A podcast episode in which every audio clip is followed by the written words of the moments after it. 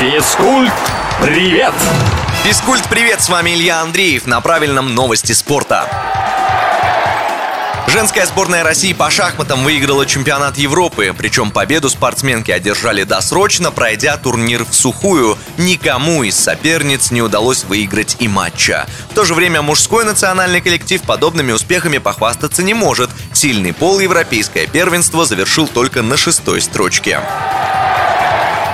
Итоговый турнир Ассоциации теннисистов-профессионалов выиграл Александр Зверев. В полуфинале немец обошел первую ракетку мира серба Новака Джоковича, а в финале стал лучше второй ракетки мира россиянина Даниила Медведева. Не секрет, что помимо титула теннисисты получают внушительные призовые. За победу в турнире Звереву заплатят более миллиона долларов.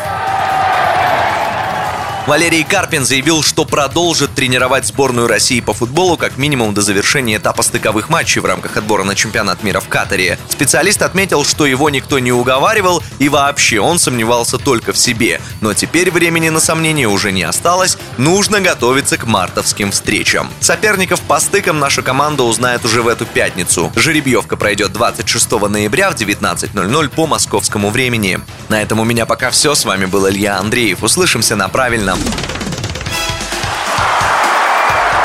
Физкульт, привет!